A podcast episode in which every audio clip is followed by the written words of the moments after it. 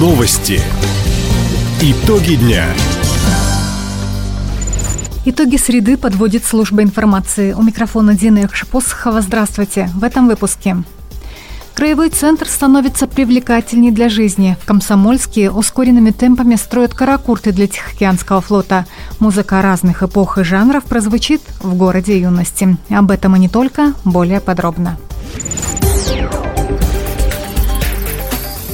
Губернатор Михаил Дегтярев провел рабочую встречу с мэром Хабаровска Сергеем Кравчуком. По словам градоначальника, в новом году в Краевом центре планируют сдать две школы на 1100 мест, два детских сада, завершить реконструкцию Тургеневской лестницы. Из аварийного жилья переселят почти 900 хабаровчан. Отремонтируют не менее 30 километров дорог. В городе продолжат возводить ТЭЦ-4 и прокладывать тепломагистраль на Ореховую сопку. Как отметил Михаил Дегтярев, главный результат таких преобразований – увеличение численности населения Хабаровска. Напомним, сейчас власти города и региона вместе с госкорпорацией ВПРФ заканчивают работу над мастер-планом развития краевой столицы. Корабелы Амурского судостроительного завода приступили к изготовлению секции надстройки малого ракетного корабля «Удомля». В конце января первую конструкцию погрузят на палубу. В декабре прошлого года на заказе успешно установили три дизель-генератора для главной энергетической установки. «Удомля» – второй корабль проекта 22800 «Каракурт». Его заложили на предприятии 1 июля 2019 года. Всего в городе юности сейчас строят четыре корабля этой серии – Ржев, Удомля, Павловск и Уссурийск.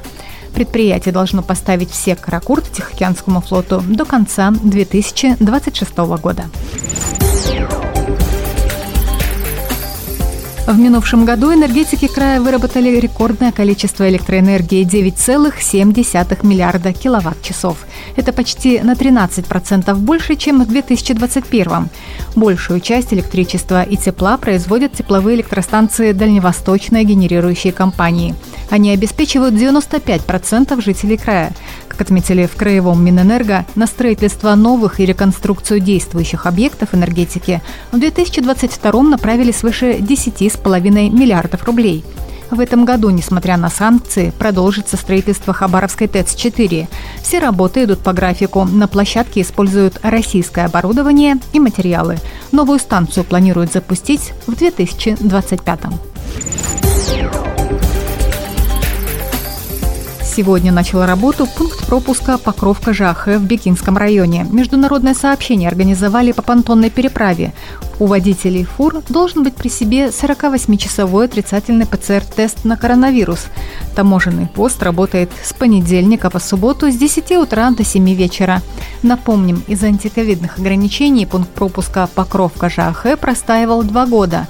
Пограничный переход снова открылся в прошлом июле. Культурно-просветительский проект «Музыка без границ» стартует в Комсомольске. Дворец культуры «Алмаз» и музыкальная школа города юности проведут серию концертов, где познакомят школьников и студентов с произведениями различных стилей, эпох и жанров. Слушатели также узнают удивительные факты из жизни и творчества великих композиторов, истории появления музыкальных инструментов, примут участие в дискуссиях. Первый концерт пройдет уже в эту пятницу во Дворце культуры «Алмаз». В исполнении педагогов и учеников музыкальной школы прозвучат произведения Чайковского, Рахманинова, Моцарта и других классиков. В этом году Хабаровский край отметит 85 лет со дня образования. Губернатор Михаил Дегтярев дал старт кампании по празднованию юбилея обозначаю начало проведения масштабной кампании по празднованию 85-летия Хабаровского края. И главное, здесь результаты и в экономике, и в социальной сфере, и в стройке. Поэтому нам есть что предъявить, показать. Давайте на этом сосредоточимся, чтобы юбилей стал ярким событием, запоминающимся для наших граждан. Особое внимание Михаил Дегтярев поручил уделить вводу в эксплуатацию новых строительных, промышленных, коммунальных и социальных объектов. Все культурные и спортивные мероприятия также пройдут под знаком 85-летия и других юбилеев.